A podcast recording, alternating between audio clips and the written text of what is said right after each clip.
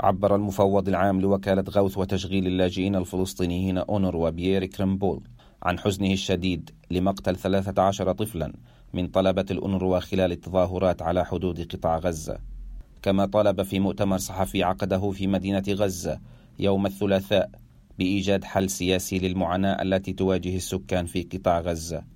وقال It is extremely painful to have lost من المؤلم جدا أن نفقد 13 تلميذا من طلاب الأونروا اليافعين الذين كان ينتظرهم مستقبل مملوء بالأمل والطموح مثل جميع أطفال غزة وأطفال العالم.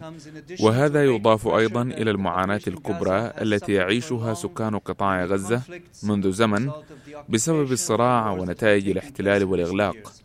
ونحن طالبنا دائما بأن يكون هناك حل سياسي لهذه المشكلة الكبرى التي تؤثر على وضع سكان قطاع غزة بشكل كبير وأشار في حديثه إلى الأزمة المالية التي تعرضت لها الأونروا نتيجة وقف تمويل الولايات المتحدة خلال عام 2018 معلنا تجاوزها نتيجة الدعم السخي من الدول المانحة وأضاف Now this was also a very difficult year for UNRWA. قد كانت هذه السنة صعبة بالنسبة للأونروا حيث إن قرار المانح الأكبر بتقليص مساهمته ب 300 مليون دولار أمريكي في بداية العام أدى إلى عجز كبير يبلغ 446 مليون دولار. وأنا فخور جدا أنني في صباح هذا اليوم التقيت مرة أخرى مع الطلاب هنا في غزة وهم الذين أطلقت معهم في كانون الثاني يناير. حملة الكرامة لا تقدر بثمن. عندما قام كريم وهو أحد طلابنا بوضع أول مساعدة نقدية على مستوى العالم في صندوق الدعم لإطلاق الحملة. أيضا خلال هذا العام كان هناك طلاب لاجئون من غزة والضفة الغربية والقدس الشرقية والأردن ولبنان وسوريا ساهموا معنا بجهودهم ورفعوا أصواتهم من أجل حماية حقهم في التعليم. وهذه هي اللحظة من هنا من غزة وبعد أحد عشر شهرا أعلمكم بأننا نجحنا بشكل كبير.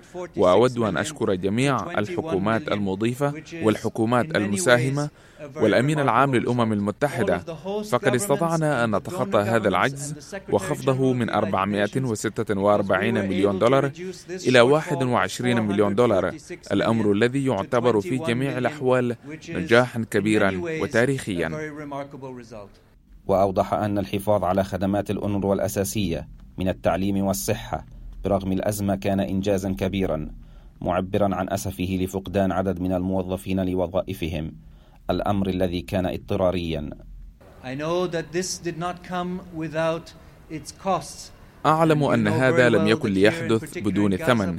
تعرفون أنه هنا في قطاع غزة بشكل خاص وكذلك في الضفة الغربية كان للأزمة المالية تأثير كبير على عدد من موظفينا حيث فقد 116 موظفا من برنامج الطوارئ وظائفهم.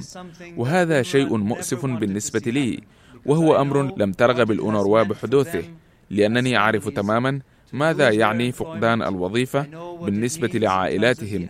وأعرف الشعور بالقلق لمستقبلهم وكذلك صعوبة إيجاد عمل بديل هنا في غزة فهذا شيء لم نكن نود أن يحدث.